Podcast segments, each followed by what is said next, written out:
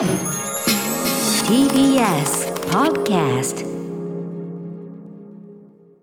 時刻は6時30分になりました。6月22日水曜日。TBS ラジオキーステーションにお送りしているアフターシックスジャンクション。パーソナリティの私ライムスター歌丸です。そしてはい、水曜たあー水曜パートナー TBS アナウンサーの日しみじみ。ああ水曜。ああ水曜。あー水曜日だなーなんつってね。水曜なり水曜なりといったところでございます。はなんだろうここまた調子悪いのここ失礼いたしました。さあここからはカルカルチャー界の気になる人物動きを紹介します。カルチャートークのコーナーです。今夜のゲストは雑誌美術手帳のウェブ版編集長橋爪祐介さんです、えー、橋爪さんには4月20日水曜日の NFT あカルチャートークで、えー、NFT と何か教えていただいたりしました。橋爪さんよろしくお願いします。よろしくお願いします。あのスタジオに。ようやく来れました。リアルのアートロックスタジオ。ありがとうございます。めちゃめちゃ楽しみにしてました。嬉しいやいやこちらこそでございます。バーチャルではない、えー、ということで今夜はどんなお話を聞かせていただけるんでしょうか、はい、現代アート界も今大注目の最新トピック、東京現代についてお話しします。東京現代。はい、えー、橋爪さんよろしくお願いします。お願いします。生放送でお送りしています。アフターシックスジャンクションここからはカルチャートークのコーナーです今夜のゲストは雑誌美術手帳のウェブ版編集長橋爪祐介さんですよろしくお願いしますお願いしますお願いします、えー、改めて橋爪さんのご紹介しておきましょうはい、ご紹介です。1983年三重県のご出身です。立命館大学国際関係学部卒業。美術年間社新美術新聞の記者を経て、2016年より株式会社美術出版社に入社。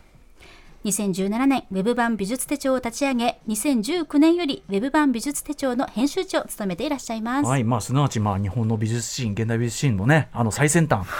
常にもうそれは追ってらっしゃるわけですが、そんな橋爪さんから見てそしてその日本のアートシーンでから見ても非常に大きなある発表があったということなんですが。そうなんです、はい。先日ですね新たな国際アートフェア、まあ、東京現代というものが、うん。まあ、来年ですね2023年の7月7日から9日パシフィコ横浜で開催されるということが決定しました。ちょうど1年後ぐらいのそうです話ですね。ねはいそうですね、うん。でもちょうど1年後ぐらいの話を今からドーンと。こうなってるってそんぐらいでかい話。それぐらいインパクトがある話で前々から噂はあったんですけど、うんようやく発表されたという感じですね、へーはいはい。これアートフェアというのはそもそもどういうものなんですか？えっとですね、超ざっくり言っちゃうと、うん。アートのまあ見本市みたいなもので、まあ、基本的には現代アートのことを指すことが多いんですけれども、まあ、あのアートって通常あのギャラリーというのは街中にいくつかあったりするんですけれどもそういったものが、まあ、一つの大きな会場に集まって、えーひとブースをそれぞれ出すと、うん。でなんかアート界のちょっとコミケっぽい感じきコミケの企業ブースみたいな感じがあるんですけれどもまさに今現代アート界のお祭りみたいな感じです。じゃあ結構そこで要するに、まあ、売り買いがされることが基本的には目的、そうです。もうそこで、えーアートファンの方もそうですし、その業者の方も行って買うと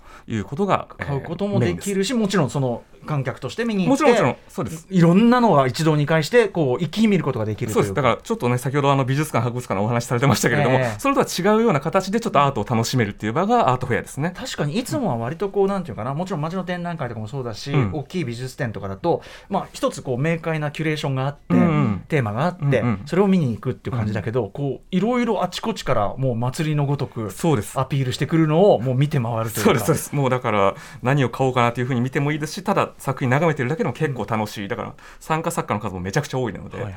きっと好きなのが見つかるだろうという場ですね。これアートフェアって、うん。その東京現代がその話題っていうのは今まであんまり、こう東京とか日本では開かれてこなかったからいやいやいやや、そんなことはないんですよ。うんうん。あの有名どころだと、まあ、この TBS ラジオもすごくよく CM を私も聞いてたんですけど、アートフェア東京というものが。やってましたね。ありますよね。み耳に耳に馴染んでる。皆さん多分あのメロディーが浮かんでくるかと思うんですけれどもそれがあの有楽町の、えー国際フォーラムで毎年行われている、まあ、日本で一番大きいフェアがアートフェア東京ですね。はいはい。はい、っていうので、まあ、行われていなかったわけではない、うんうん。ということになります。うんはい。にもかかわらずというか、うん。あのただし今回のその東京現代がよ。より注目である理由ってもあるんですよね。ちょっと一味違うのが、やっぱりこれまで日本で開催されてきた、まあ、アートフェアっていうのは、まあ、どちらかというとちょっとドメスティックな感じというか、やっぱ国内のギャラリーが基本的にはそこに出展して、作品をまあ売り買いするというんですけれども、まあこの東京現代っていうものは、もうそうではなくて、国際水準のアートフェアということを、まあ、まあ、彼ら主催側も言っているんで、うんうん。その日本、アジアだけじゃなくて、まあ、世界中のギャラリーがもうそこに集まってくると、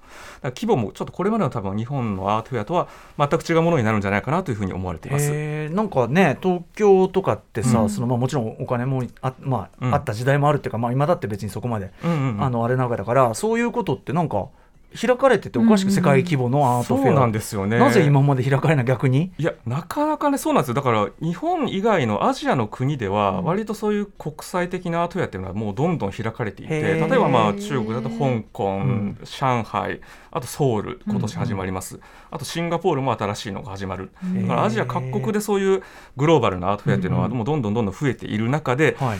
ようやく日本にこれが来ると。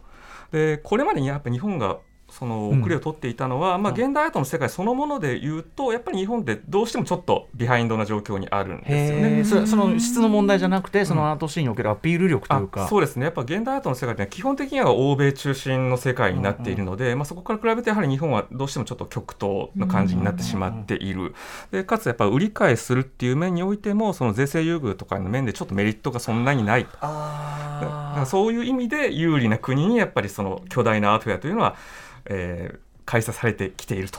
いう経緯があります。その市場としての活性化っていうのもやっぱりベースにあるんですね。そうそうそうそうですね。うんうんうん確かに確かに。でも最近はねあの前澤さんがボーンって買って話題になったりとかそうそうそう。なんかあアートってこんなに大きく派手に売り買いしていいんだって私は思ったんですけど そういう流れっていうのもまあいやありますあります。でもやっぱ前澤さんの結構影響というのは大きいと思っていてでやっぱ彼に続けと言わんばかりに結構やっぱ今若手の経営者の方々とか、はい。まあ、テック系の方々とかアートをすごく買ってらっしゃるんですね。うんうん。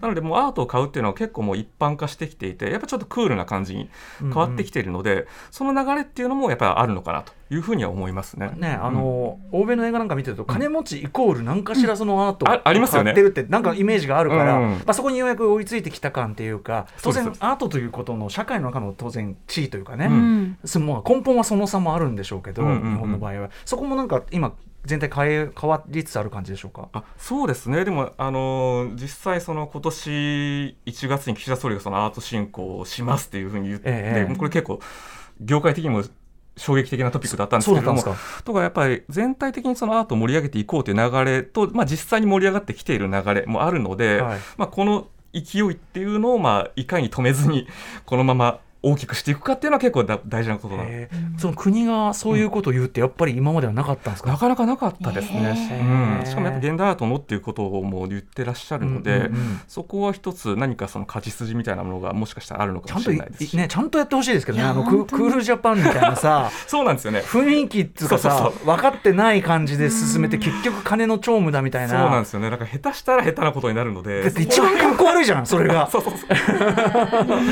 本はね浮世絵があったりとかそもそもアートという面でもうん。歴史的にもしっかりね土壌があるのになんかもうねもったいないことをずっとしてたってことですもんね。そうですね。だからちゃんとそこは地に足のついた政策本と、当まああとは実際にこういうアートフェアを主催する方々とうまく連携が取れていけば、まあ良い結果になっていくのではないかなというふうに思います。まさにそういうじゃあこう空気が変わってきっかけとして来年の東京現代アートそうですね。として、うん。えっ、ともう国際水準のアートフェアって打ち出してるってからにはじゃあせっかそのすごいギャラリーっていうかとかいろんなアーティストが参加することもう分かってるっていうか。まだですすね、その参加ギャラリーがどうなるかは明らかになっていないんですね。うん。ただ、そのセレクションのコミッティとかをメンバーを見ると、やっぱりこれまでのアート、日本のアートフェアではないような、まあ、海外の大きいギャラリーの方々がこう入ってるんですね、その中に。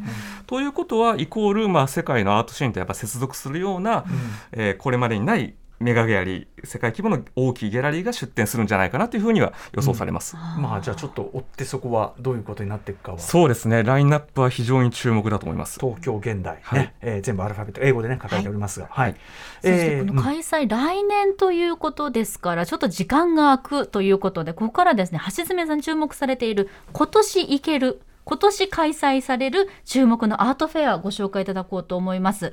では最初にお願いいたします、はい、大型作品やインスタレーションにも注目。アート大阪2022でございます。うん、大阪であるんですね。そうなんですよ。これもう今年で20回目なので、まあ、結構老舗なんですよね。へで7月6日から開催されるということで、えー、とこのフェア、まあ、通常そのアートフェアっていうのはやっぱり先ほど申し上げた通りブースに、まあ、ギャラリーが出展して、まあ、壁に作品をかけるというのが、まあ、基本的なスタイルなんですけれども、はい。今回はその歴史ある造船所跡地を会場にしたエクスパンデッドセクションというのがあって、うんうん。でこれ何が注目かというとそのいわゆるブースに収まりきれないうん。大型の作品とか、あとはまあインスタレーションですね、まあ、空間芸術ですね、に特化したセクションなんですよ。でもこれって日本のこれまでのアートフェア実はなくって、うんうん。基本的にやっぱそのブース単位であって、まあ、ちょろっとそういうのがあったりしたこともあるんですけれども、うんうんあんまりそういう大型作品に特化したセクションとかそういうのはないんですよね。うんだからここはちょっと、えー今回のアート大阪の注目ポイントかなというふうに思ってます。造船所跡地を使ったっていうね。そこのねその場所の、特殊性もちょっと気になりますよね。うん。だからそそれ自体がなんかいいですよねそうそうなんかね。そうだからちょっと行ってみたいなっていう感じ、ううん。んじゃあまあここがもうドーンとこじんまりしてないドーンっていうのが期る待してますそれを。どういうのが来るかみたいな。これって普通に見に行くことできるんですか？一般のアート関係者とかじゃなくて？あじゃあじゃあもうあのアートフェアっていうのは基本的にそのもちろんその VIP デーとかはあるんですけれども、ええその一般会期はもう普通のお客さんがチケットを買ってもう見に行くだけで大丈夫なので、買わなくても見てるだけでも大丈夫。ちなみにそのなんかもう生臭い話ですけど、え。一般の人が行って気に入って買える程度のさその値段の作品とかってあったりするんですか？まあこれはねピンキリ。あ ーピンキリ。その場にそそうだよね。のフェアのレベルにもよるんですよね。うんうんうん。あの本当海外の超ハイエンドなフェアだとなかなかちょっと財布に入ってるお金じゃ買えないような作品ばっかり並んでる、でも逆に言えばそれがねサクッと見れるわけだから。そうそれも楽しい、うんうん。ただまああのフェアによっては全然もちろんそのお小遣いで買える作品も並んでたりするので、うん。その辺はもうプライスリストとかもそのままうんうん。ありますので、へー。それ見ながら。だからその買うかどうかは別として、うんうん。あの手を伸ばせばうんうん。届くところにあるアート感っていうかあの美術館とかそういうと行った時に、あの自分が買うならこれかなみたいな見方当然あるじゃないあですか。りますあります、はい。でそれが結構リアルシフトっていうかリアルです私のポストカード3枚ルールは、うんうん。もし買うならこれが欲しいけどポストカードしか手が届かないわって感覚で選んでるんですけど、うんうん。まあそれが実際に変えるかどうか別として一歩踏み出す権利はあるってことですね。もちろん誰にでもあります。ああすごい。そういうふうに見たことなかったですでも、うん。絵のこと。勢いでその場でもうカード切っちゃえばもう。いいけなくはない。いけなくはない。あのでもああいうギャラリーで見る絵って要するにああいいなとかさおもなんかさそのそのもちろん高いんだよ、えうん手手頃のもんじゃない？みたいなこと言ってんだけど 冷静に考えて普通の絵だと置く場所何にないみ普通の絵に見えるんだけど普通の家だとやっぱまず、置けないかけかけられないがあったりするけど。でもまあそういう感じで身近に感じられるし、あとあれですかねやっぱりあのさっきの東京現代とかもそうですけど、うん当然その新しい才能っていうか、うん。あのまとめてなんていうかなそういうのがガッと出てくる。あそうですね。やっぱりそのアートフェアのいいところっていうのはその若手作家とかも結構よいっぱい見られることができるのでね。これはなかなかね美術館とかだと、まあ、ある程度エスタブリッシュされたアーティストとかになってくるとは思うんですが、まあ、それとはまたちょっと違う新鮮な感じの新進系のアーティストとかの作品も見れて、まあ、かつ変えたりするので、まあ、そこら辺は面白いところですね。うん。うんはいということで、えー、とアート大阪2022ということですね。期間は7月6日から11日まで大型作品やインスタレーションなどに特化したセクションエクスパンデッド開催されますクリエイティブセンター大阪にて。そしてブース型のセクションはまた別の場所期間となっていてブース型のセクションは7月9日10日に大阪市中央公会堂3階で開催されます。会場は2つの会場チケットが2500円。そして料金ですね。そしてエクスパンデッドチケットは1000円ということですまあでも展覧会行くとかねそうですね。全然、うん。最近の展覧会高いので、それに比べたら、うんうんうん。はい。はい、ということで、まあ、大阪のあたりね、はい。あの行ける方はぜひぜひ足を伸ばしてみてください。